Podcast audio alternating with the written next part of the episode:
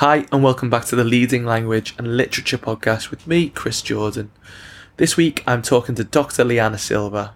Liana is an English teacher in Houston, Texas, chair of the Modern Language Association's Committee on K 16 Alliances. We discuss the best book she's ever read, taught, or learned, a brief introduction to her career to date and her school's recent switch to IB, Liana's initial impressions of the IB curriculum and how staff and students are taking to it, the ways in which the school have had to amend the previous curriculum to meet the expectations of the IB, where Liana stands on teaching traditional texts that ensure cultural capital for students versus using texts that are more representative of global identities, how the MLA Committee on K 16 Alliances better informs the work she does in the English classroom, the best resource Liana's come across recently that has improved her teaching practice, and if she could help change one thing in the US for teachers, what it would be.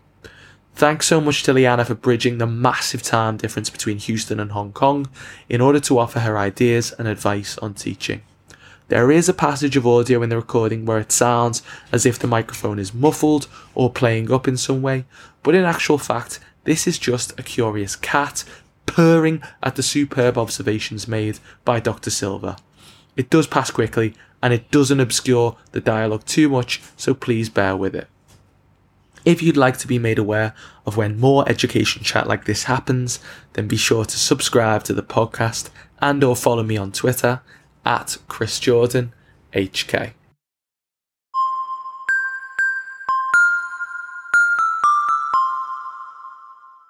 All right, then, Liana, to start with, a nice, easy one for you. What is the best book you've ever read, taught, or learned? My favorite one to teach is Frankenstein.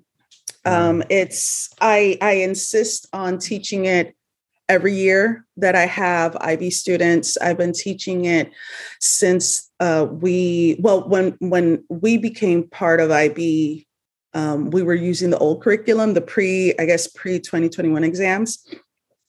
And I started teaching Frankenstein because I needed, I was trying to figure out the, the, uh, the time we had to oh, do yeah. the time had to be a certain time period and and uh, different parts of the world and so i was trying to figure out texts that i had already read that i had already read and i could bring into the curriculum because everything else was so um, everything else was so new that I figured the one thing I can control are books that I've read.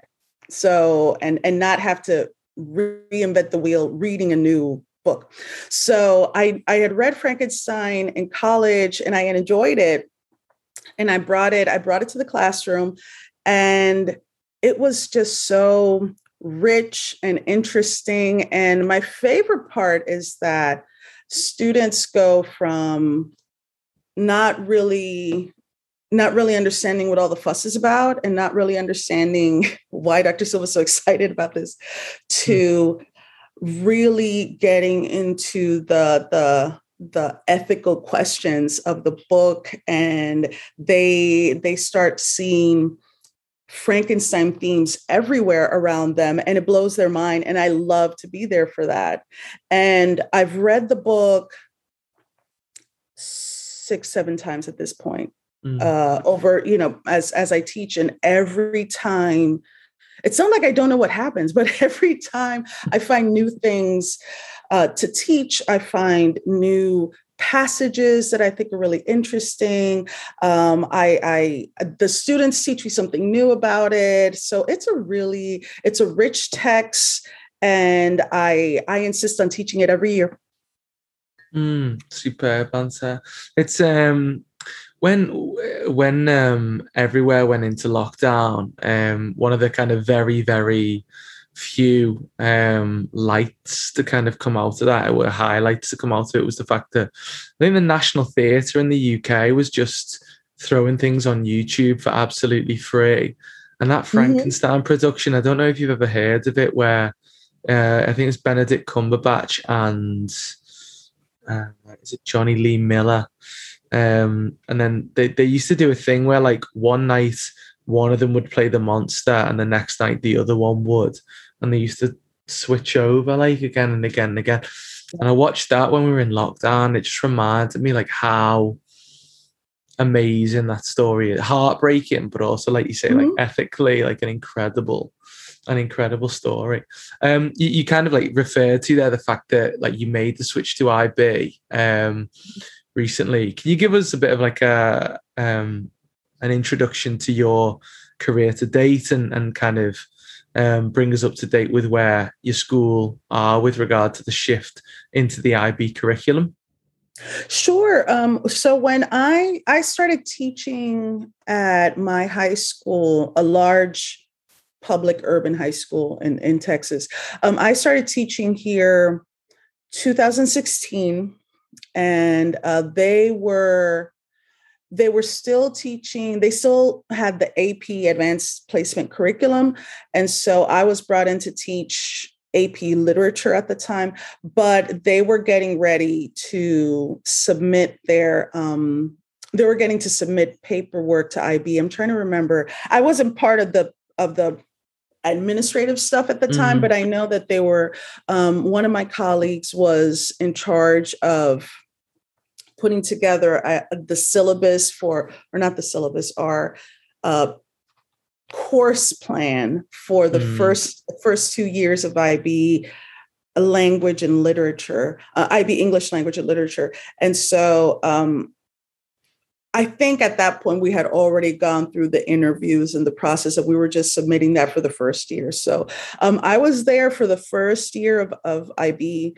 Um, before that, before I, I taught high school, um, I, I, did a couple of other things. I was uh, an editor for, I was an editor in chief of a professional publication for uh, women in higher education, which was called Women in Higher Education. And I was managing editor, I still am managing editor of Sounding Out, which is an academic blog. And so I was doing that um, before before I decided to switch back to um, to teaching. Um, but before before editing, I was involved in. I worked at college, so I was uh, I was uh, an adjunct professor for a while. Um, I taught while I was getting my PhD, and i also i taught at at several other um, institutions until i landed on editing. And so and and i really enjoyed editing but i i missed being in the classroom. And i mm. really enjoyed the energy of being at school being being around students helping them with uh, all the little things that go throughout the school year. And um, a family member suggested I try high school. She said there are a lot of people, or there there are a lot of um, there are a lot of kids out there who need people who enjoy teaching and who enjoy being in school and who want to be there. And so you should you should consider it. And so that's how I ended up in in in school in in high school. So yeah, I was so when I came in, they brought me in to teach AP literature. Um, they were they were really interested in the fact that I I had uh, a I had content knowledge that I had a degree in English, and they wanted me to teach AP Lit. And then after that year, it was, hey, so we're going to switch to IB. So let's uh, so let's try that one. yeah. And what what are your initial I don't know about you. I, I kind of obviously coming from the UK, like A level English is so it's not incredibly different to IB, but IB does have its quirks and its kind of yes. par- parochial kind of like language and, and requirements. Mm-hmm. What are your initial impressions of the IB curriculum and how are staff and, and students taken to it at your school? Um, so it's it's I think that's the tricky part, right? That IB has its own, I don't want to say jargon, but it it is, it can sometimes seem like its own universe. Yeah. um, and so um, I think sometimes um, students and staff, because you know we're fairly recent to the IB universe or uh, fairly newcomers, um, I think sometimes students and staff take that to mean only certain people can teach IB, only certain kids can be an IB. Mm-hmm. And um, one of the things that our IB coordinator and and myself too, I think I think I, I try to uh, convey this too, is that it's not only that the IB curriculum, the skills that you learn in the IB curriculum are not only for um, are not only for the really really high performing kids, but that anybody can benefit from these higher level conversations uh, any any student could benefit from a from a really from an international worldview that mm-hmm. it, it's it's in the benefit of our society to have more people out there who can think of themselves in relation to the world and so we we try to convey especially because we're also um, we're in the process of becoming an ib world school so bringing in the myp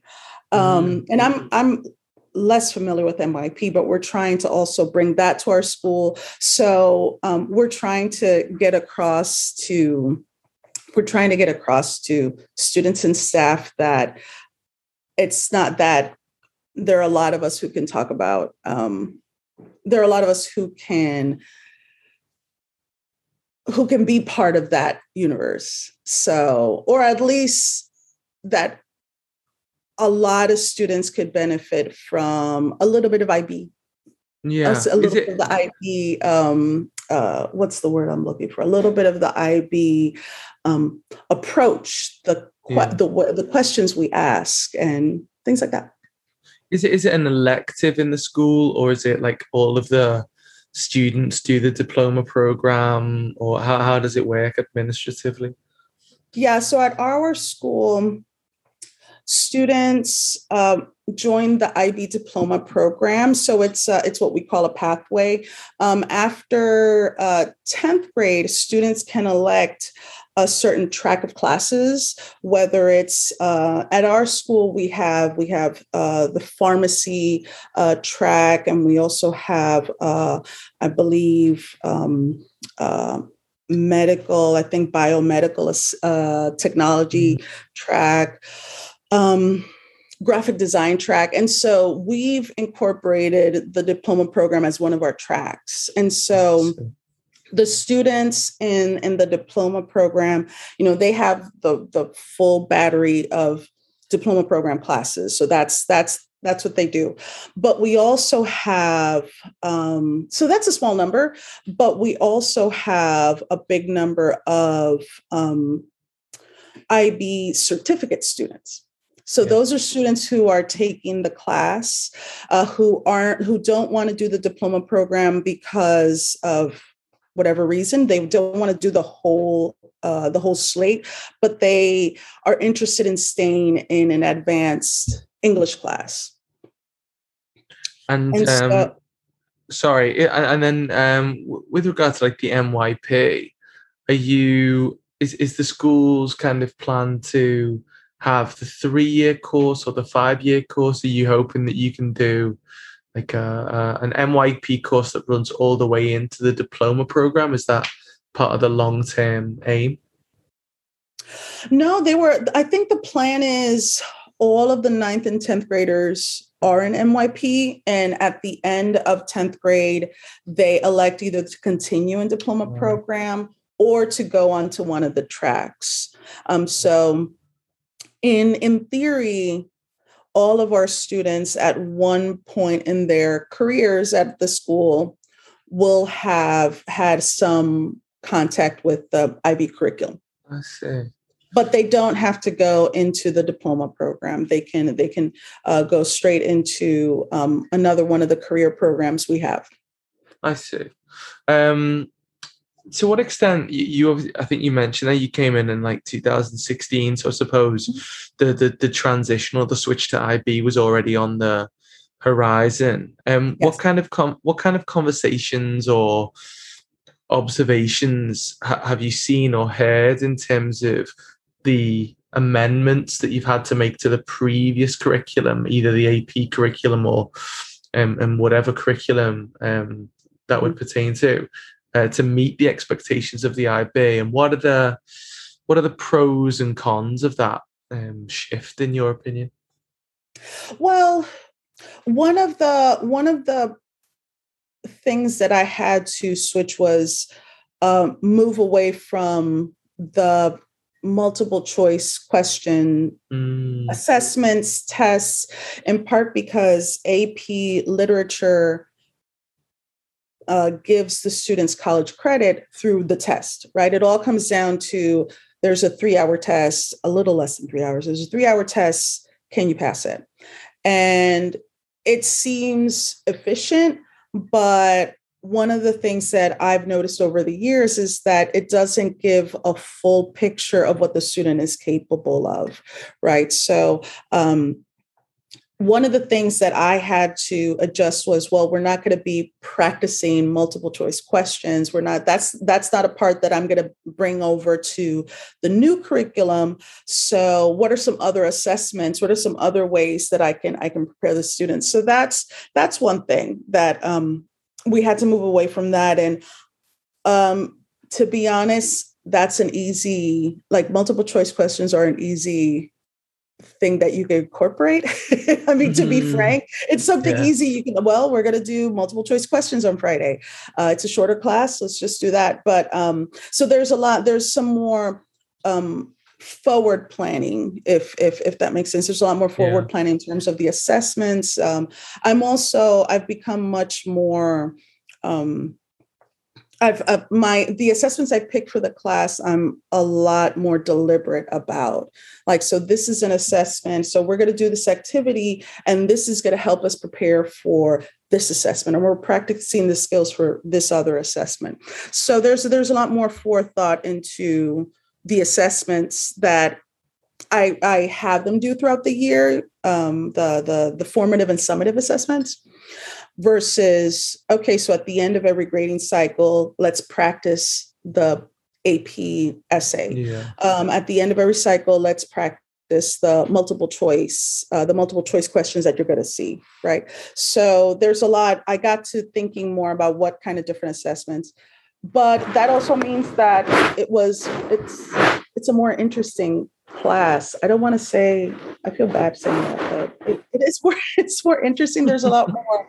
I've done a lot more projects with them. Um, yeah. I've, I've given them there's a lot more choice in part because we have to train them or i think that i, I need to prepare them for the ib assessments because for the ib assessments they have to go ahead and select things on their own. Their topics yeah. their their um, how they're going to organize their analysis. There's a lot more of that involved. And so i i like to get them used to that by practicing those skills with other projects. So yeah, that's it, something that i've had to do yeah. Is it um with regards like ap um english literature is it i know that in the uk it's very uh, Anglo-centric in the sense of like the, the there's a big shift under the Conservative government like about ten years ago, where it's we're only going to focus on British texts and all that kind of thing. And I think one massive difference in IB that you kind of alluded to earlier is the fact that you are more of a world. You have to be more worldly wise in terms of like the the topics that come up in the texts that get covered. Um, you manage to kind of bring Frankenstein to bear in terms of um, like something that you've covered before and bringing that into the course. But how many of the books or how many of the texts or writers that you would previously have had to have taught on the AP course have have stayed the same in in the IB course, and how many new writers have you had to implement? Mm-hmm.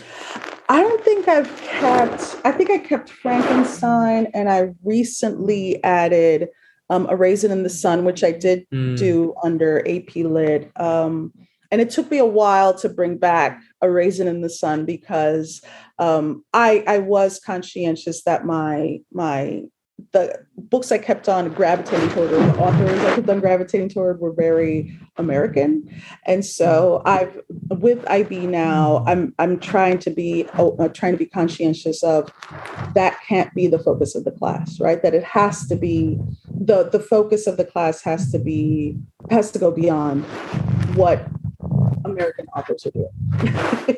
so, uh, so, so that's something that I've had to that I've had to move away from, and then um, I did. With, and, but I will say that when I was teaching AP literature, I was trying to be mindful of getting them to read books that were not the same, that were not the canon, right? Mm. Um, and that was and that was tricky for me because um, I was aware that the texts that routinely get taught in AP, the texts that are suggested at the end, right, where they have that that free uh, the the free text question in AP literature. Um, I mean, it's been a few years since I've since I've taught it, so I don't know if this has changed. But they would at the end of the test, they would have a question where it would be like a very general question regarding themes or setting or um, uh, literary devices, and they would ask you to write uh, write an essay responding to the prompt using one of the books you read. And they would always have a list of texts. Like, for example, these are some texts, you know, texts of quote unquote literary merit. And so they were very, it was very canonical. And, and mm. as a result, if you're, if as a teacher, if you're thinking, I want my students to be able to, to get a good score, it's it's tempting to look at that list and think okay so what are the books that i'm going to teach because they can use those books to answer any of these questions yeah. and so i i was i was aware that i was aware of that list but i also wanted to make sure that we had some sort of diversity in in mm. the text that we had so that's something that that i i am conscientious of but being in the IB program, I'm much more I'm becoming more conscientious of my biases in terms of the texts I teach and in terms of the even the concepts that I pick to discuss in the class. I was talking to the students about that um, in terms of the HL, their HL essay revisions, that there are these seven concepts. And I told them, I know for a fact that I talk a lot, or I will always even in my sleep, I will talk about representation. I'll talk about identity. I'll talk about culture. But those are not, uh, I try not to only focus on that. And those are not the only concepts that you can approach in your HL essay. You can bring in perspective, you can bring in transformation, and mm. or you can look at, at at these others. So I'm becoming much more conscientious of my bias as a teacher in the US. Mm that kind of brings me on like quite neatly to that um, next question, which is like where where do you stand on the the teaching of traditional texts that ensure mm. cultural capital um, for students versus using texts that are a bit more representative of global identities, for example, like Frankenstein and even a Raisin in the Sun now, actually, like both of those texts I would consider to be um, fairly canonical. I'm not sure what that mm. word means anymore.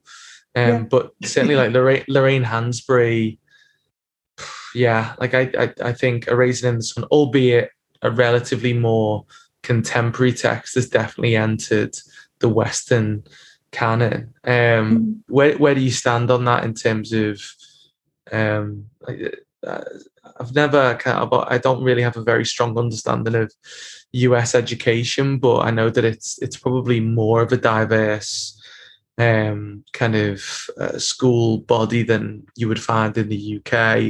Uh, mm-hmm. Maybe not to the same extent of the international schools you would find in the Middle East and, and, and Far East and places like that. But yeah, how, how what, what are you thinking about in terms of that kind of tug of war between yeah cultural capital and like new new new perspectives.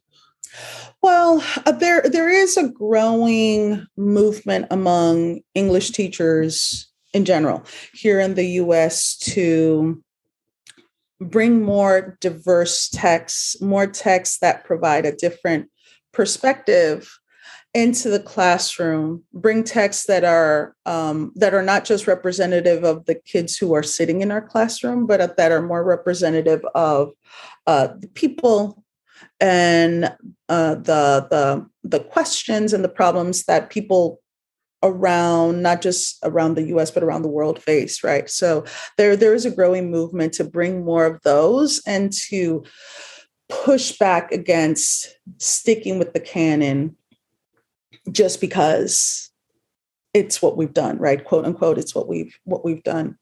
Um so i i am mindful of that and i'm i'm a big fan of that. I think that it's it's important for students to see those different perspectives a.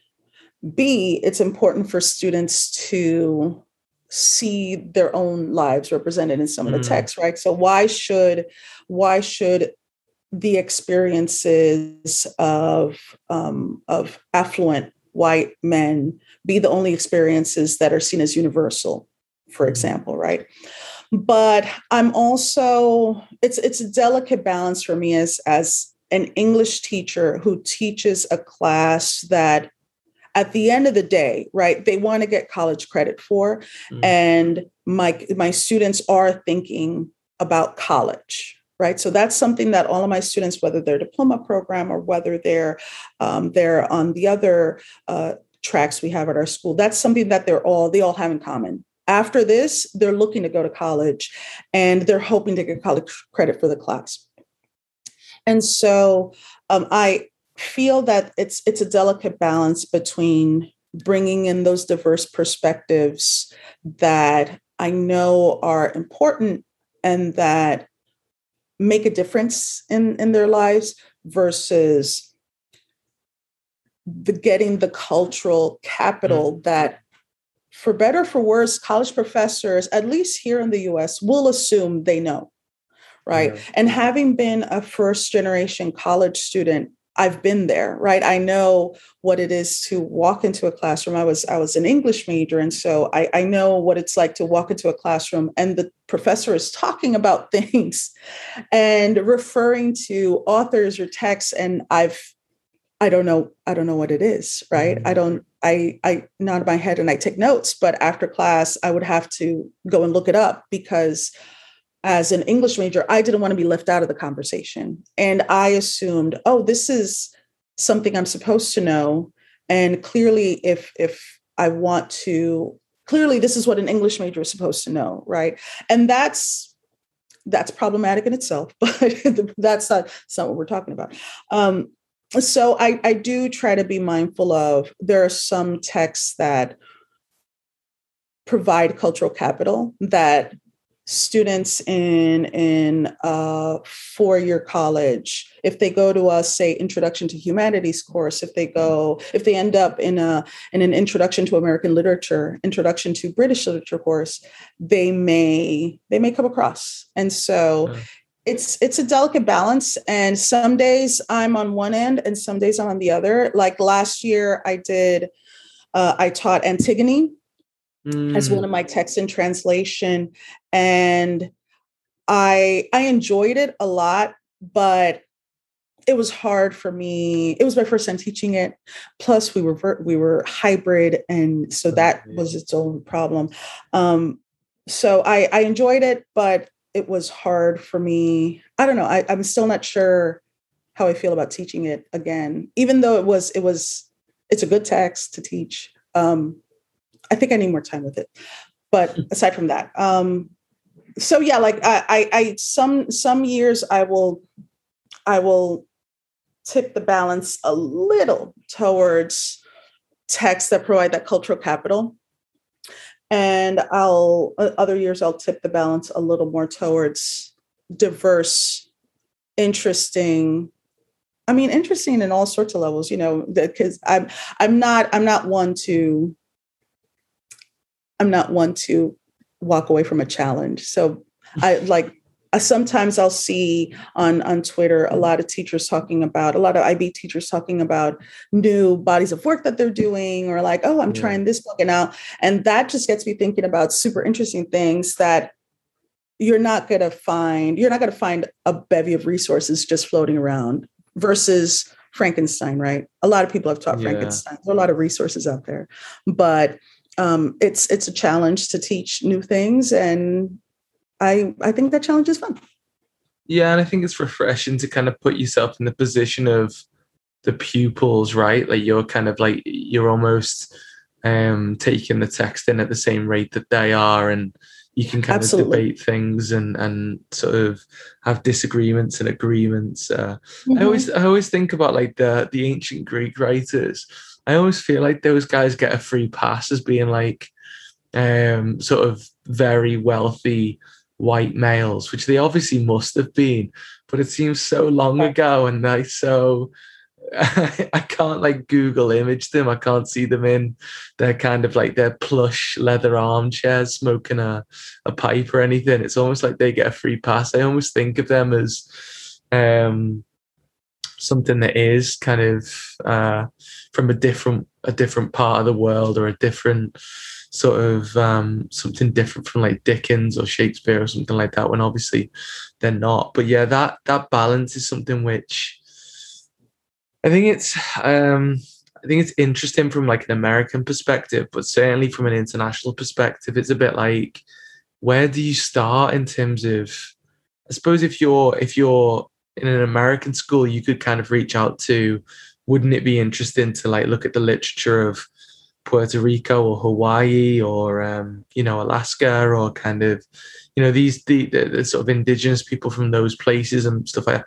But I suppose like if you're in like a Hong Kong school, where do you uh, or, or a school in Singapore or or, or Tokyo or wherever, sure. where do you begin? Because like our our, our um, student body, I think there's like a hundred different nationalities, and I can find oh. a really cool text from Brazil. Mm-hmm. And I mm-hmm. feel like ah, I could have just done great expectations here like, what? Why is it? Why is it worth? You know what I mean? And and and it, it is kind of that eternal balancing act, like you're referring to before. I think it makes a fascinating consideration and and yeah it's it's well and challenge. and one thing that that i've been uh thinking about so i have two responses to that with one being i thought it was interesting you brought up puerto rico because i'm from puerto rico oh right and i i often I would I I shy away from bringing in text by Puerto Rican authors because I feel like that's just for me as a teacher that's too easy and that would be leaning way into my own personal bias mm. but you bring up a good point why shouldn't i bring in a text by a puerto rican author and and weave it into into the curriculum right why shouldn't i bring in say a text from a puerto rican author from the 1800s that's in mm-hmm. translation. Why shouldn't I do that? So I, I don't know. I, that totally went over my head. Um, and then the other thing is uh, regarding that delicate balance with the um, with canonical texts.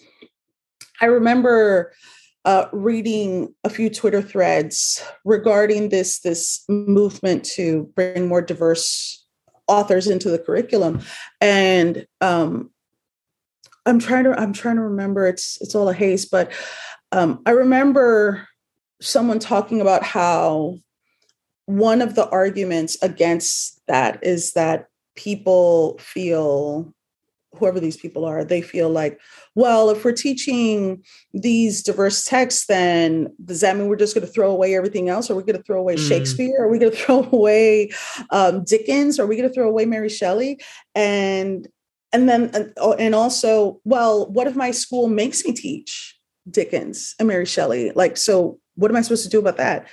And one of the arguments that that um, folks on Twitter brought up was that just because you have to teach, for example, uh, Joseph Conrad, or just because you have to teach Mary Shelley, doesn't yeah. mean that you can't ask those big questions, right? Why?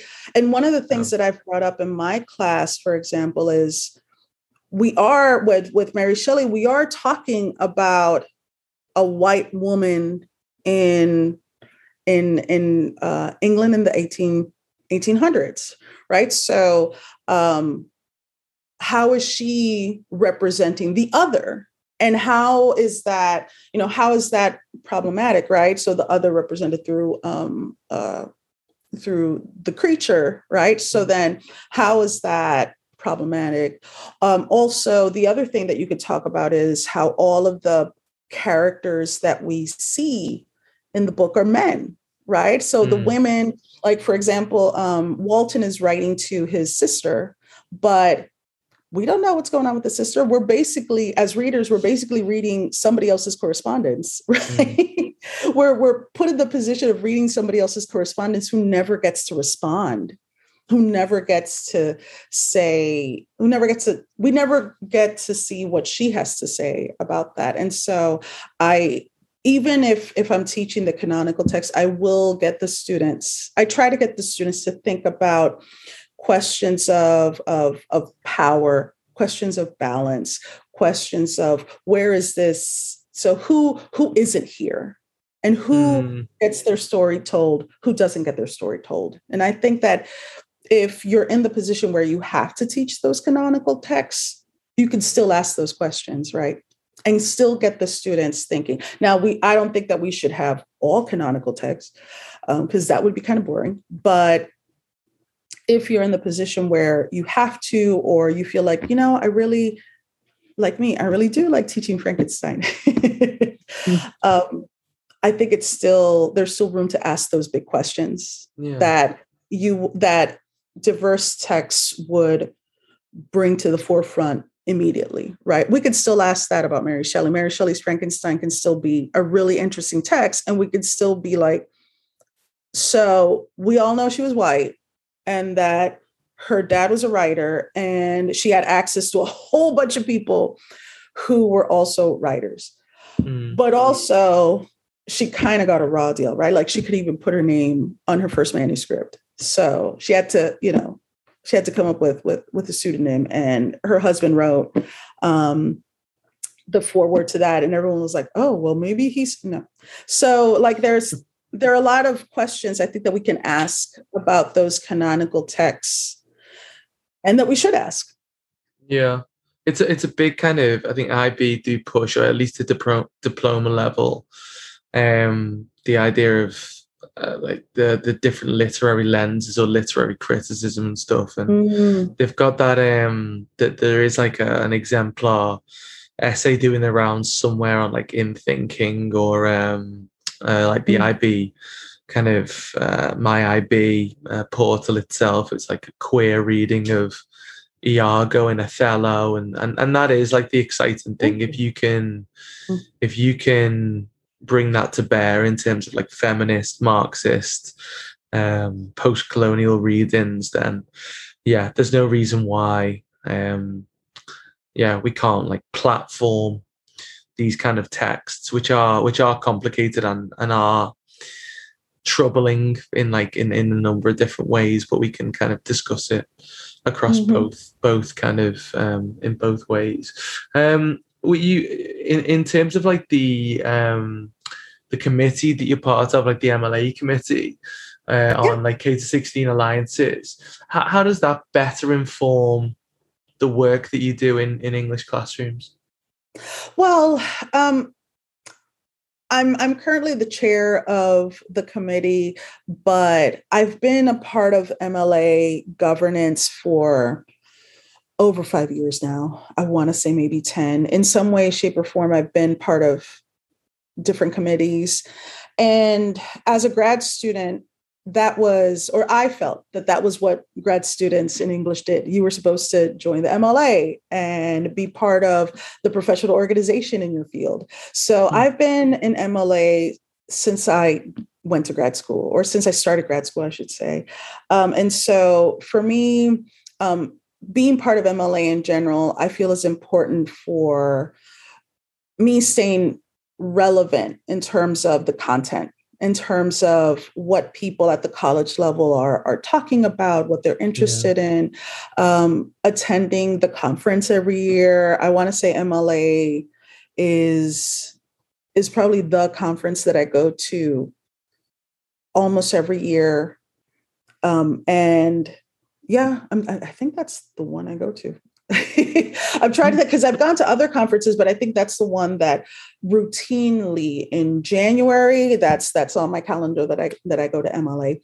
And for me, it's important to stay relevant, not just as a member of the profession, as someone who who considers herself um, a scholar of, of literature, but also in terms of what I bring to the classroom. Um, I think it's it's for me it's really important to stay relevant in terms of content. So um, not just in terms of um, pedagogical approaches, which I think uh, K through 12 is always on the forefront. Like there are a lot of things now that I've been teaching uh, in a high school scenario for for a few years now i can tell a lot of the conversations that my colleagues not just on campus but also on twitter on social media at other schools that i've met uh, at conferences a lot of the stuff that they're talking about takes a while to trickle up. And so i i find that really really fascinating. Um, so on the one hand um, mla is relevant for me as I would say as a content specialist, I consider that as an IB English language and literature teacher, I should be I should not just be trained in the in the pedagogy but also in the content i should be able to talk about those lenses for those literary mm. lenses for example um, on the other hand um, my work with um, my work with with the committee has forced me to think about how MLA could make itself more relevant to teachers uh, at the K through 12 level. So for me, like it's just it's just part of my life right i, I pay my membership dues every year um, i i I budget for my conference, right?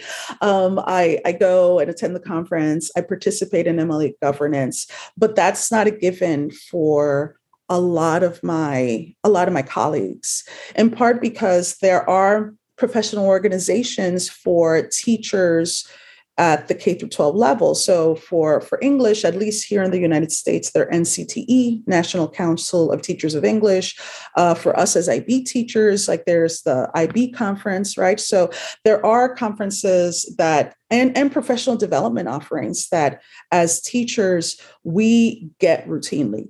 And so um, my our the committee's challenge and by extension as chair my challenge is so how can mla make itself relevant to these teachers? What can mla offer that other organizations can't? And that's what we're currently working through trying to figure out what can we what can we give teachers?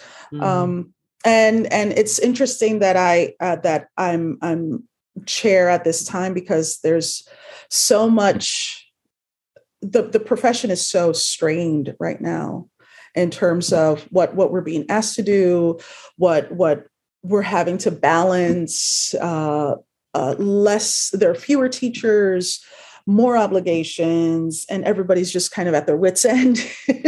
so, um, asking people to join another uh, another uh, another organization, another professional organization, seems like like it seems like the last thing we should be asking people to do. Um, mm. But I think it also prompts us to ask those difficult questions. So, what can we offer if we can't if we can't stay relevant during this time? What what are we offering?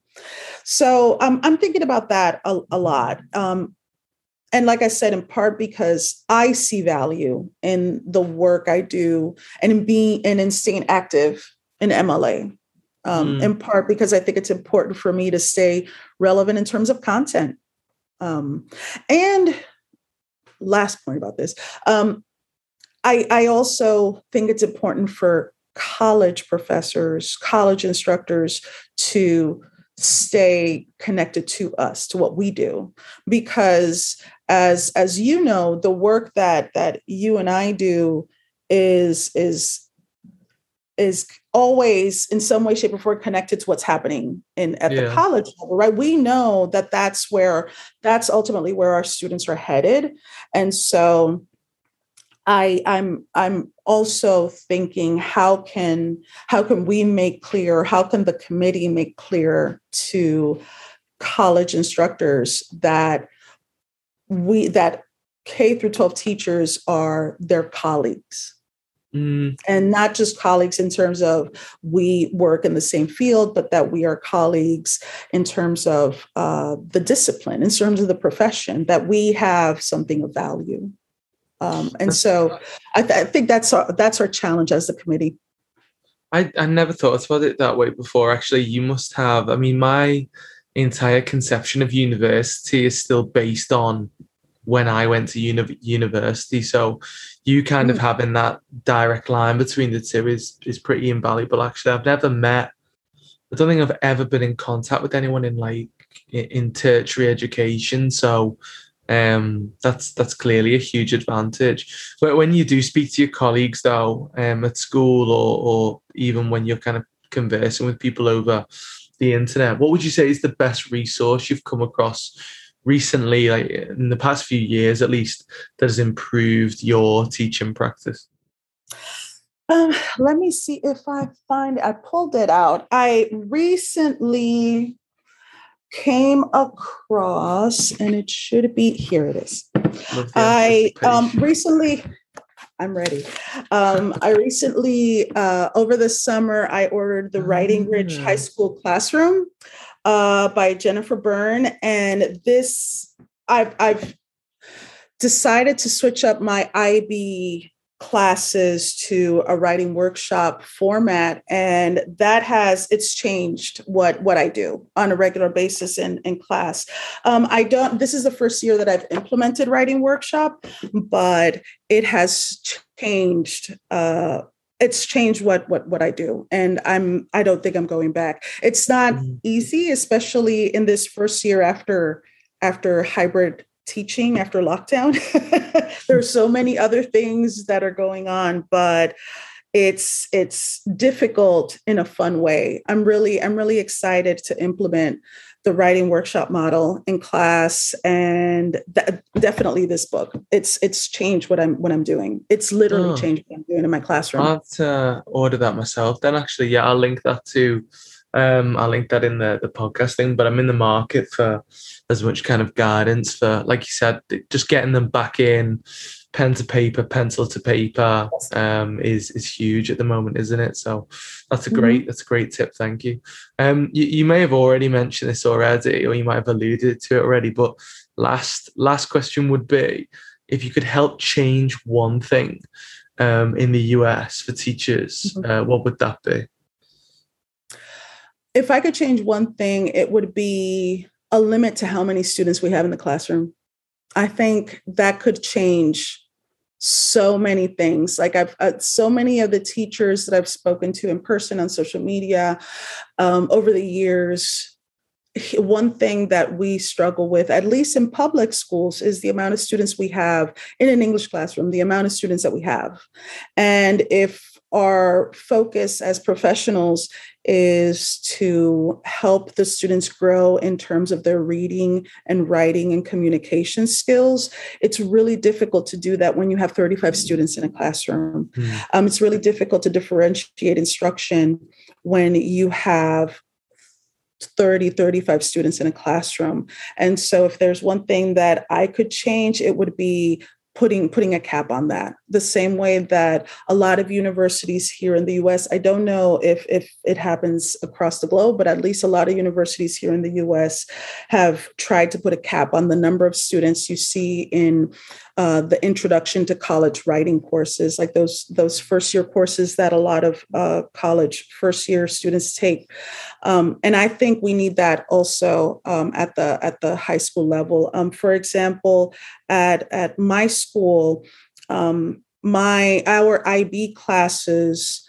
Um, we we have a lot of IB English classes, right? But um, we we see between 15 i think i have 15 in one in one class period and I've heard of colleagues uh, who have 35, 40. And so, and if you are trying to teach writing and if you're trying to provide them with the kind of feedback that ib expects us to give them so that they can grow as as um, as writers and as communicators you can't do that with 35 students. And the same applies to the on level teachers. So if there's one thing i could do it would be cap it cap it at 15 20 and get more teachers to teach it then. Yeah uh, yeah, can't yeah, can't agree more with that. Really, the my experience even now, like I think I've got a class of thirty-two lower down the school, and it's just even just the difference between thirty and twenty-five is is is is a lot larger than you would think it would oh, be, and then you you get down to twenty, and it's yeah, they're they're they're miles apart. But um, oh, yeah, yeah, oh yeah, it it is, it is, and um, it's it's a little sad, right? That as teachers we're thinking if i just had one less student if yeah. i had just one less yeah. student this would be a little more manageable or if i had two less this would be manageable that's sad because that mm. means i want them to leave yeah one less personality yeah i agree right i don't want them to leave but that's that's systemically that's the problem right that they're just putting all these students in mm. so that would be that would be my thing mm, fingers crossed um, okay, well, I mean, the last, the only kind of remaining thing to say is um, thank you very much, Liana, for um, giving up your time today. I think we managed to bridge the 13 hour uh, time difference quite uh, effectively. so uh, I hope you um, enjoy the rest of your day, and I'll um, do my best to kind of uh, go go to bed now. I think. Sure. yes, you you need the rest. Uh, thank you for staying up, and uh, yes, thank you for the invite. This was fun.